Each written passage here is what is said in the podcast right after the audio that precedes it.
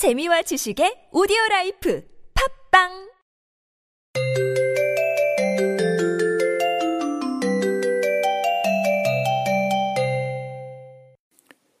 지금 열차가 들어오고 있습니다. 한 걸음 뒤로 물러서 주시기 바랍니다.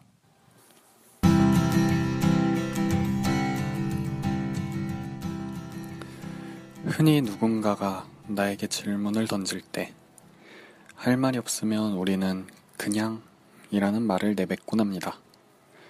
뭐해? 라는 질문에도 수없이 대답을 생각하고 지우기를 반복하다가 그냥 이라는 말을 하고, 무슨 일 있어? 라는 질문에도 그냥 이라는 답을, 이거 뭐야?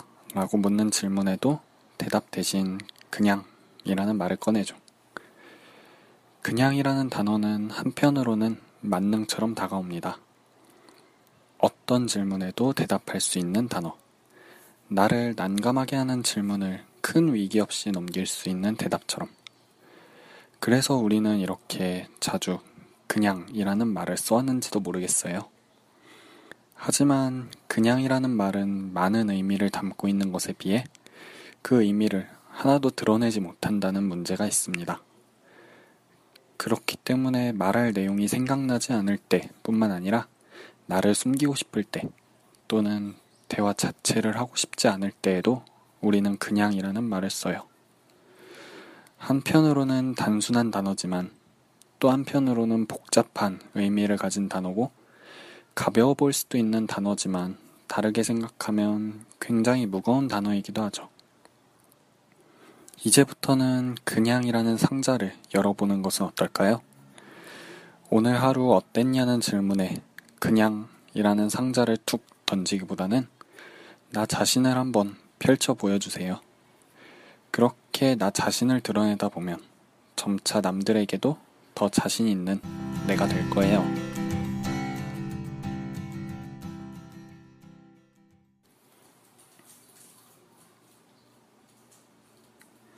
지하철 1호선 오늘 운행 본격적으로 시작해 보도록 할게요.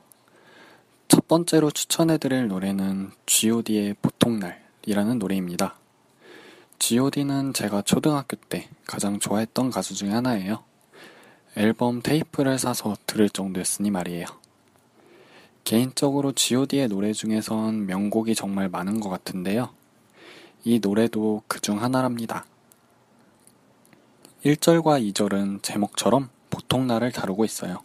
흔한 일상. 주인공이 보내는 하루의 내용을 덤덤하게 풀어내고 있죠. 아침이면 일어나 창을 열고 또 뜨거운 커피 한 잔을 든 채 만원 버스에 몸을 싣고 시작하는 하루. 그리고 해가 저물 때쯤 울리는 친구들의 전화. 하루 사는 얘기, 회사 얘기.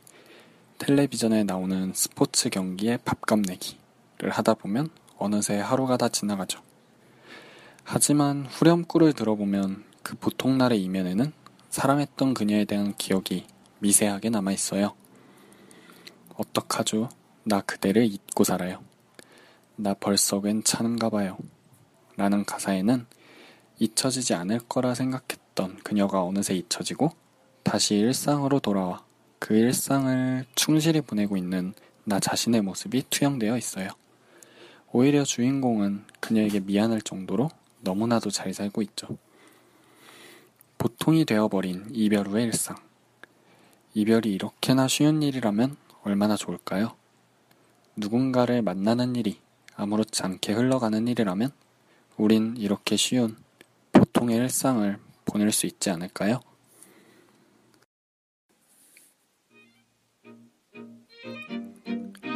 인천에서 출발해서 소유산까지, 그리고 천안까지. 지하철 중에서 가장 먼 거리를 운행하는 1호선. 긴 거리만큼이나 많은 역들이 있는데요. 수많은 역들 중에서 당신이 가보고 싶었던 역, 혹은 당신만의 특별한 추억이 담긴 역이 있으신가요? 당신의 바람, 그리고 추억을 함께 걸어보려고 합니다. 1호선을 걷다.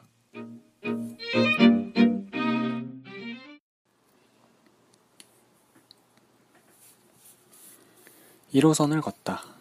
이번 주는 아산역을 다녀왔어요. 1호선을 걷다라는 기획을 시작한 이후로 가장 먼 역을 갔다 왔는데요. 비록 가볼 만한 곳이 멀리 떨어져 있는 탓에 버스를 타고 이동했지만 이렇게 멀리까지 가보는 것도 또 새로운 경험이었답니다. 앞으로는 인천이나 서울보다는 1호선 끝자락을 위주로 다녀보려고 해요. 그런 점에서 이번 주에 갔다 온 아산역은 그 변화의 출발점이라고 할 수 있을 것 같아요.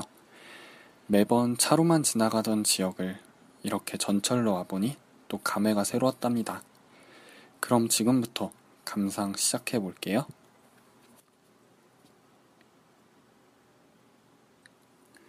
팟캐스트를 시작한 이후로, 아니, 1호선을 타고 다닌 이후로 가장 멀리 있는 역을 다녀온 것 같다.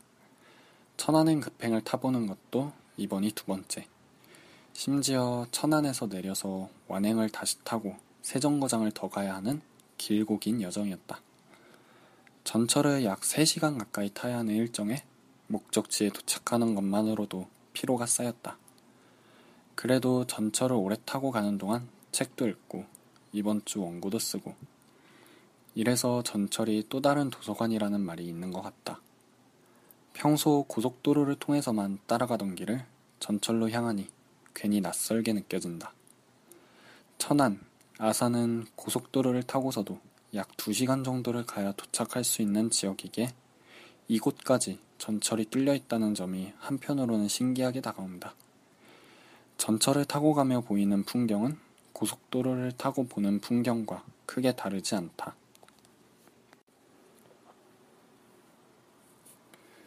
아산역에 내리니 낯선 공기가 나를 에워싼다.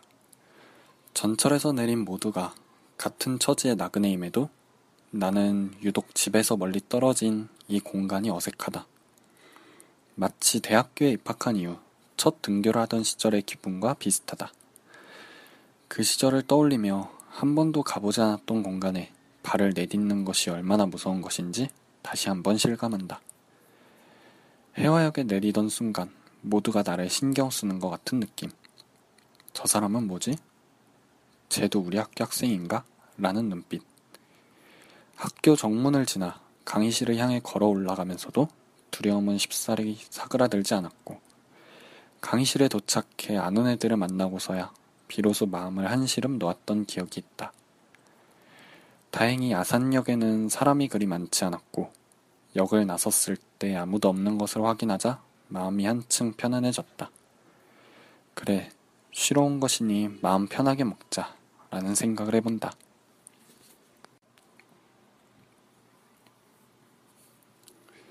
(1호선을) 걷다라는 기획이지만 이번만큼은 택시와 버스를 이용할 수밖에 없었다.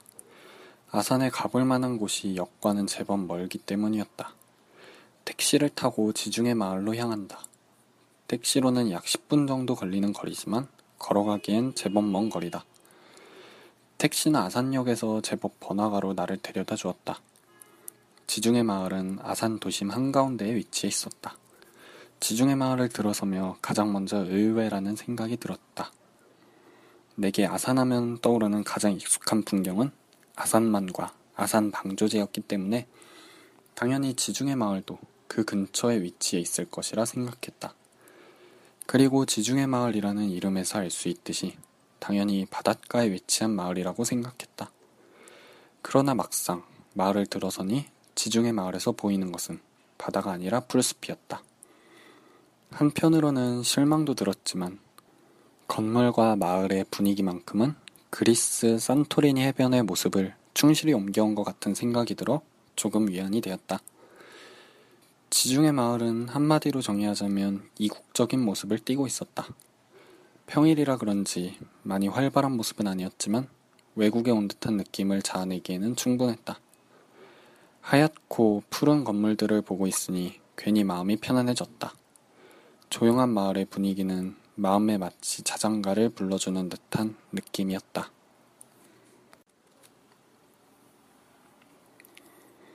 지중해 마을을 한 바퀴 돌고 나서 버스를 기다리는 동안 문득 이런 생각이 든다. 내가 어떻게 여기 와 있을까? 이곳에 있는 나 자신만 독립적으로 생각해보면 서울과 그리 멀지 않은 곳에 있는 것 같다가도 내가 전철을 타고 온 시간과 거리, 그리고 지나친 수많은 순간의 풍경을 생각하면 내가 여기까지 내려와 있다는 것이 신기하다는 생각이 든다. 의식을 안 하고 있을 때에는 내가 서 있는 곳이 곧 중심인 것 같았지만 내가 온 길, 투자한 시간을 떠올리니 먼 거리를 떠나온 내 자신이 실감이 된다.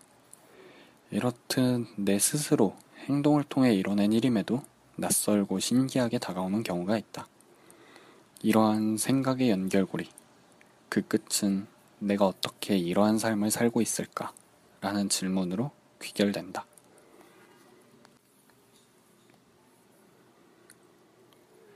지중해 마을에서 다음 목적지인 공세리 성당으로 가기까지는 제법 경로가 복잡했다.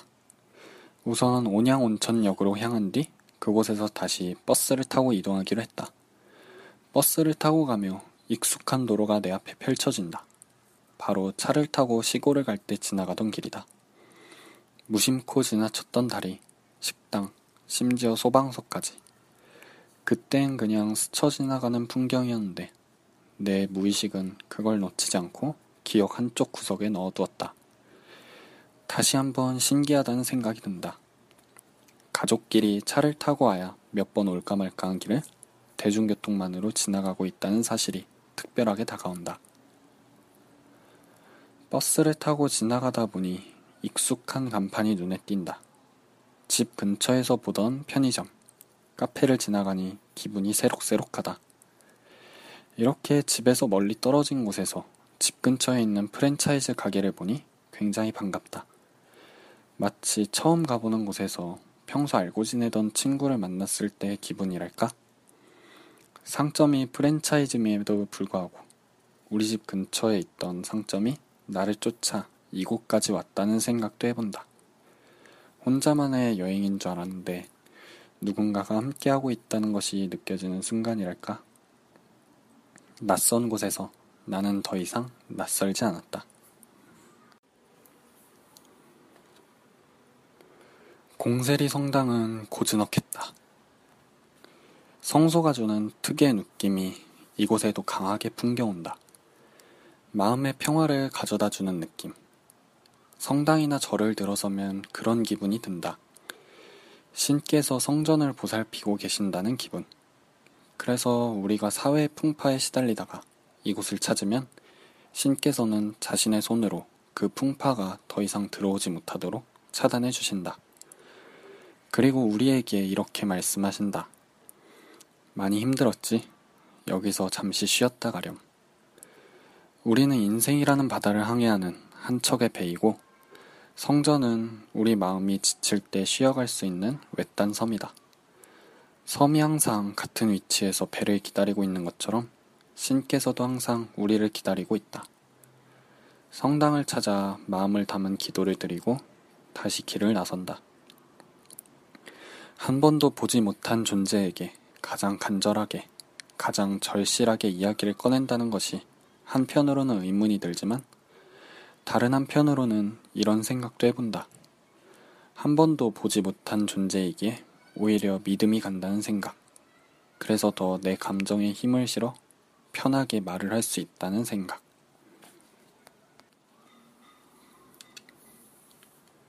다시 온양온천역으로 돌아온다. 이곳은 정말 1호선의 끝. 전철을 기다리며 문득 세상의 기준을 내 자신에 맞춰놓고 있다라는 생각이 든다. 엄밀히 말하면 세상은 기준이 없는 곳인데. 서울에서 아산으로 내려온 내게 서울은 무조건 오른쪽 방향, 더 아래쪽은 무조건 왼쪽 방향이라고 여겨졌다. 그래서인지 왼쪽이 서울 방면이라는 것이 몸에 맞지 않는 옷을 입은 것처럼 다소 어색하다. 아산으로 내려올 때에는 급행 전철을 탔지만 집으로 돌아가는 길에는 완행 전철을 이용한다. 더 오랜 시간이 걸리지만 그래도 더 많은 것을 보고 정리할 수 있기에 오랜만에 전철에서 해가 지고 날이 어두워지는 것을 감상한다. 휴학을 하며 집에서 지내는 동안 해질 무렵의 풍경은 내 것이 아니었는데 모처럼 허락된 풍경을 보고 있으니 피로가 함께 내려앉는다. 오늘 떠난 아산 여행은 단순히 글감을 찾는 것 이외의 의미를 내게 준 것 같다. 대중교통만으로 하는 여행, 그리고 수도권에서 벗어난 지방여행. 무엇보다 홀로 서기 위한 여행이었다는 점에서. 이렇게 나는 점점 혼자에 익숙해져 가고 있다.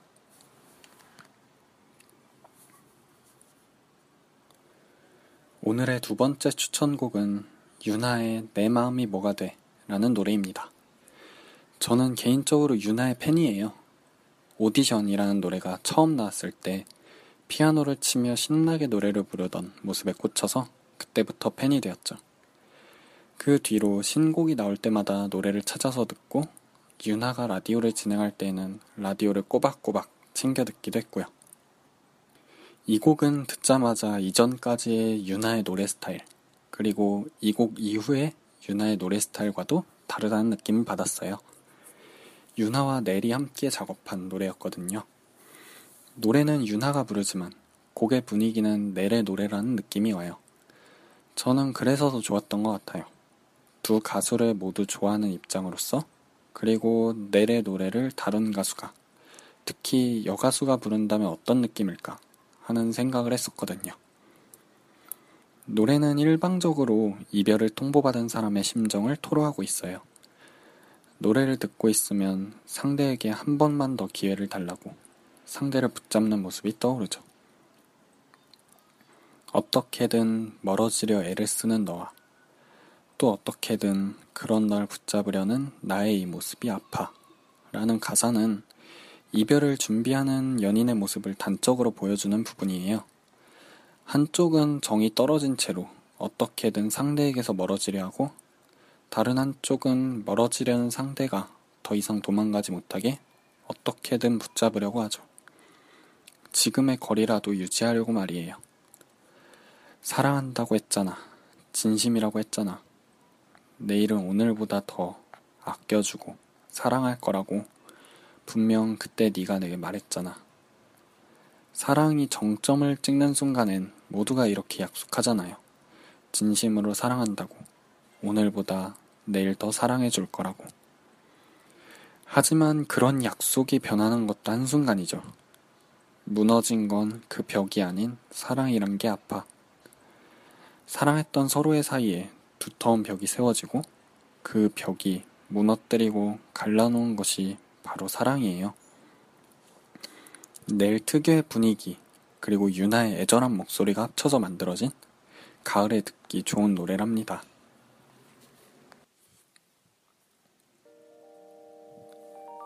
친구들과 늦게까지 시간을 보내고 집으로 향하는 지하철 안. 문득 이런 생각이 듭니다. 앞으로의 내 인생은 어떻게 될까? 내가 주변 사람들에게 잘못한 것은 없을까? 나는 지금 잘하고 있는 걸까? 모든 에너지를 다 써버릴 정도로 재밌게 놀았을 때일수록 이런 공허함, 이런 불안감이 더 커지곤 하는데요. 아마도 지금 이 순간의 행복이 해변가의 모래처럼 꽉 움켜쥐어도 다 빠져나가지 않을까 하는 걱정 때문이 아닐까요? 그동안 마음속에 있는 불안이라는 감정. 숨기기만 했다면 이제는 살며시 꺼내보세요. 당신의 불안을 마주해드립니다. 불안일기.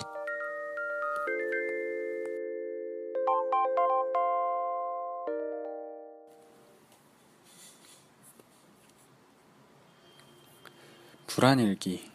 오늘은 질투와 불안에 대해 이야기해 볼까 해요. 우리 감정은 하나하나 모두 복잡하지만 그 중에서도 질투라는 감정만큼 복잡한 감정도 없는 것 같아요. 사람이 얼마나 이기적인가를 단적으로 보여주는 감정이 바로 질투라는 생각도 들고요. 질투라는 감정이 나보다 무언가를 많이 가진 상대를 향해 느끼는 원초적인 감정이잖아요. 나보다 뛰어난 상대를 향해 무의식 중에 피어오르는 적개심 말이에요. 내가 갖지 못한 것을 가졌다고 해서 그 사람을 질투하게 되고 그 사람이 불행하기를 바라는 것이죠. 질투가 표출되는 유형은 크게 두 가지가 있는 것 같아요. 첫 번째는 나보다 뛰어난 사람에게 느끼는 시기 질투가 있어요. 앞서 설명한 질투의 유형이 여기에 해당할 수 있을 것 같아요. 두 번째 질투의 유형은 나를 힘들게 한 사람이 나와 같은 고통을 받고 나처럼 힘들어하기를 바라는 질투예요.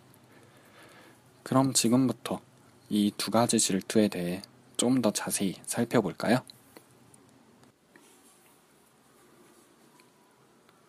첫 번째로 살펴볼 질투는 나보다 뛰어난 사람에게 느끼는 질투예요. 결핍이 원인이 된다는 점에서 물질적 질투라고도 할 수 있을 것 같아요. 주변을 가끔 보면 나는 죽어라 노력해서 겨우 이루어낸 성과를 아무렇지도 않게 해내는 친구들이 종종 있어요. 이를테면 나는 잠도 줄여가고 쉬는 시간도 아껴가면서 공부를 해서 겨우 성적을 올렸는데 옆에 있는 친구는 잠도 나보다 많이 자고 쉴 때도 친구들과 놀러 가곤 하는데도 나와 비슷한 성적 혹은 나보다 좋은 성적을 거두는 것이죠. 운동의 경우에도 마찬가지예요. 나는 이 운동을 잘하기 위해 수많은 땀방울을 흘리며 연습을 거듭했는데 친구는 어쩌다 한번 이 운동을 하면서도 나와 비슷한 실력을 뽐내곤 하죠. 이외에도 우리가 질투를 느끼는 순간은 수없이 많아요. 하지만 공통적으로는 같은 행동을 하면서 나보다 뛰어난 성과를 거두는 것.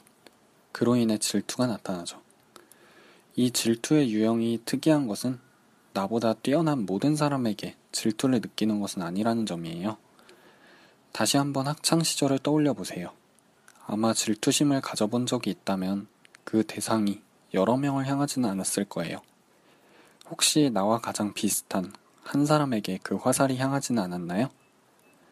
제 학창 시절을 돌이켜보면 제 질투는 그랬거든요. 가장 저와 비슷한 친구를 향해 질투를 조준하곤 했죠. 질투는 마치 틀린 그림 찾기와도 같아요. 나와 가장 비슷하다고 생각되는 상대에 나와 다른 점을 찾는다는 것에서 말이에요.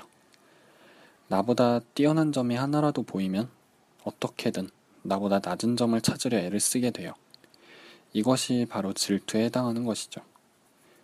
얘는 나보다 이건 못할 거야. 그래도 이건 내가 더 나을걸? 이라는 생각 말이에요. 두 번째 질투는 나를 힘들게 한 사람이 나처럼 힘들기를 바라는 질투예요. 앞에서 이야기한 질투가 물질적 질투에 해당한다면 이 질투는 감정의 질투라고 할 수 있을 것 같아요. 드라마나 영화에 나오는 연인들이 헤어질 때의 심정이 바로 이 질투에 해당하지 않을까 하는 생각이 들어요. 흔히 드라마 속 연인이 헤어지고 술을 마실 때면 이런 말을 내뱉곤 하죠. 그래, 잘 됐다. 어디 나 없이 얼마나 잘 되나 보자. 네가 나 없이 잘 될 것 같아? 등의 대사 말이에요. 사랑했던 연인의 헤어짐을 사례로 들긴 했지만 믿었던 사람에게 배신당하는 경우, 친한 친구에게 실망하는 경우에도 이런 생각이 들기 마련이에요. 나만큼, 아니 어쩌면 나보다 더 불행하길 바라는 마음 말이에요. 나를 이렇게 나락으로 떨어뜨렸다는 생각에 괘씸한 마음도 들고, 나 자신이 비참하다는 생각에 용서할 수 없다는 생각도 들고, 이런 마음을 먹는 것이 내가 못된 것 같고 잘못된 것 같다는 생각도 들지만, 그래도 나를 불행하게 한 사람이 잘 되기를 바라기는 참 힘든 것 같아요. 이 질투는 그 사람을 향한 마음의 크기에 따라 그 강도도 달라져요. 상대를 향한 마음이 컸다면 그만큼 질투의 정도도 크고 오랜 기간 나타나고 상대를 향한 마음의 비중이 크지 않았다면 질투의 깊이도 얕죠. 그래도 질투의 늪에서 완전히 빠져나와 그 사람의 행복을 빌기까지는 제법 오랜 시간이 걸리곤 한답니다. 앞서 질투의 유형을 크게 두 가지로 나누어 살펴보았는데요. 질투는 사실 열등감에서 비롯되는 것 같아요. 그리고 열등감이라는 감정은 자기 자신과 타인을 비교함으로써 생기는 것이고요. 질투가 생기는 상황을 살펴보면 내가 갖지 못한 것을 갖고 있는 상대를 향해 혹은 불행한 나와는 반대로 아무렇지 않게 잘 사는 상대를 향해 질투가 발생해요. 감정이든 물건이든 혹은 어떤 능력이든 나에게 부재한 것이 상대에게 있음으로써 그걸 탐하는 마음이 질투를 낳는 것이죠. 상대에게 있는 무언가가 내겐 없다는 사실을 깨닫게 되며 열등감이 나타나는 것이고요. 질투를 하면 할수록 더 곪는 것은 내 마음이에요. 하지만 이러면 안 된다는 것을 알면서도 질투의 대상을 보면 가시돋친 감정이 솟아나는 것은 어쩔 수가 없죠. 상대는 전혀 내 질투에 신경 쓰지도 않고 내가 질투를 하고 있는 줄도 모르는 경우가 많아요. 나 혼자 머릿속으로는 온갖 행동을 다 해보지만 막상 행동으로 옮기는 경우는 드라마나 영화에서나 볼 법하죠. 질투는 부러움의 잘못된 발현이라는 생각이 들어요. 언제부턴가 우리는 부러우면 지는 거다 라는 말을 귀에 딱지가 앉을 때까지 들어왔어요. 개인적으로는 이 말이 질투를 조장하는 계기가 된 것 같아요. 부러우면 부럽다 라고 인정하면 되는데 그 감정을 부정하다 보니 질투가 생기고 내 마음이 불안해진 것이죠.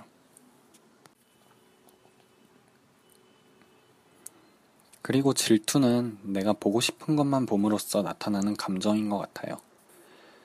나에게 없는 것이 상대에게 있는 것처럼 상대에게 없는 것이 나에게 있을 수도 있어요.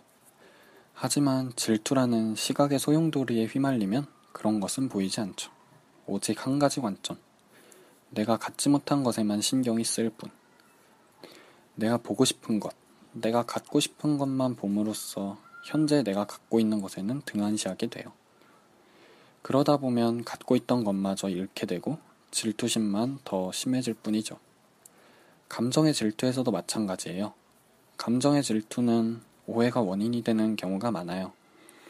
상대의 입장은 고려하지 않은 채 내가 본 것만으로 상상을 하다 보니 오해가 쌓이게 되고 그것이 질투를 유발하게 되는 것이죠. 괜히 나 혼자 상처받고 상대도 상처받았으면 좋겠다고 생각하는 것이 바로 이 경우예요.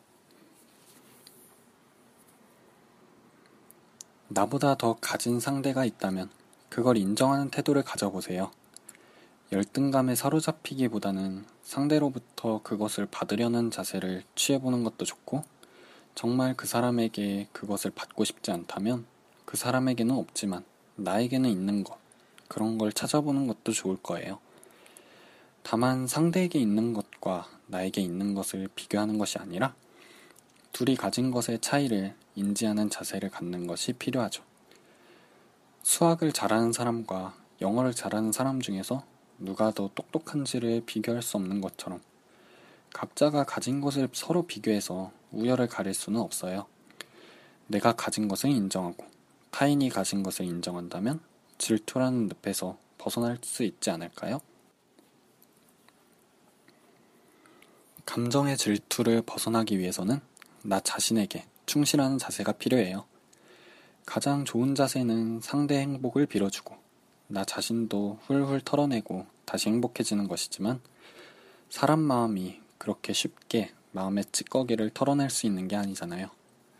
나에게 아픔을 준 상대가 생각난다면 억지로라도 그 생각을 떨쳐버리세요. 그리고 그 아픔이 잊혀지지 않는다면 그 상처를 내 도약의 기회로 삼아보세요. 나는 꼭 지금의 상처를 계기로 성공할 것이라는 다짐을 해보는 거예요. 그래서 상대에게 당당한 내 모습을 보여주는 것이죠. 흔히 요즘 유행하는 말 중에 똥차 가고 벤츠 온다 라는 말이 있어요. 벤츠가 오려면 내가 먼저 벤츠를 받아들일 그런 자세가 되어야 하지 않을까요? 그러기 위해서는 상처받았다고 해서 그 부위를 완전히 도려낼 것이 아니라 완전히 아물 때까지 그 부분을 치료해주는 것이 필요해요. 마음을 도려내면 내 속만 좁아질 뿐이죠. 비 온 뒤에 땅이 굳는 것처럼 상처가 지나간 자리는 좀 더 단단한 마음이 질투라는 흉기에 당하지 않게 해줄 거예요.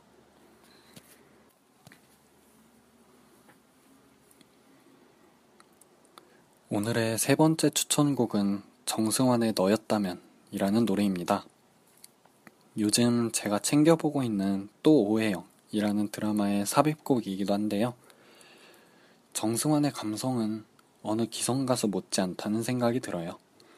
오디션 프로그램에서도 그 돋보이는 감성으로 준우승까지 할 수 있었던 것이 아닐까 하는 생각도 들고요. 너였다면 어떨 것 같아? 이런 미친 날들이 내 하루가 되면 말이야. 너도 나만큼 혼자 부서져 본다면 알게 될까? 라는 부분이 가장 인상 깊었어요. 사랑했던 사람과의 이별, 그리고 그 후의 일상은 정상적인 일상이 아니잖아요. 마치 꽃병에 물을 잔뜩 넣고 꽃을 꽂아두었던 것이 떨어지며 와장창 깨져버린 느낌. 그런 것이 이별 아닐까요? 이미 너는 내게 대답한 걸 알아. 대답 없는 대답의 의미. 다 알면서도 난 모르는 척 맴도는데. 대답 없는 대답의 의미. 침묵은 긍정이라고 하지만 이때만큼은 침묵은 끝없는 나락이죠. 그래서 차라리 모르는 척을 해버려요. 상대에게 대답을 직접 듣기 전까지는 그 의미를 부정해버리죠. 어떻게든 벼랑 끝까지 떨어지기 직전까지 회피해보는 것이에요. 이별 후에 아무것도 눈에 보이지도 손에 잡히지도 않는 심정을 절절하게 담아낸 노래랍니다.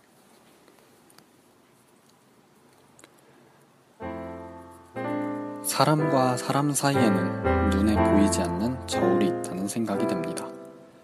서로의 관계에 무게를 재는 저울 말이에요. 관계의 기준은 나 자신이고요. 사람을 만날 때마다 저울에 그 사람과 나의 관계의 무게가 표시가 돼요. 예를 들어 전혀 모르는 사람을 만날 때에는 눈금이 영해가 있다가 그 사람과 점차 친해지면서 저울의 눈금이 점차 무거운 쪽으로 향하는 것이죠. 저울의 눈금이 수시로 움직이며 내 마음도 왔다 갔다 해요. 눈금이 플러스에 가 있을 때에는 내가 상대를 향한 마음보다 상대가 나를 향한 마음이 더 크다고 할 수 있어요. 그래서인지 저울의 눈금을 보고 있으면 상대를 향한 믿음이 생기고 나도 상대에게 더욱 충실해야겠다는 생각이 들죠. 하지만 눈금이 마이너스에 가게 되면 마음이 심하게 요동쳐요. 내가 상대에게 해주는 만큼 상대가 나를 생각하지 않는다는 걱정도 들고 눈금을 올리려 어떻게든 노력도 해보지만 한 번 밑으로 내려간 눈금은 도무지 올라올 생각을 하지 않아요. 차라리 0이라도 되면 어떨까? 아무렇지도 않은 사이라면 어떨까? 하는 생각도 해보죠. 그렇게 점점 기울어 저울이 눈금 끝으로 향하는 순간 저울에서 상대를 내려놓게 돼요. 더 이상 상대와 관계 맺기를 거부하는 것이죠. 관계 자체를 끝내버리는 것. 이처럼 관계를 재는 저울이 있다면 좀 더 사람 사이에 관계 맺는 것이 쉽지 않을까요? 상대 마음에 상처 입을 일도 더 이상 없지 않을까요?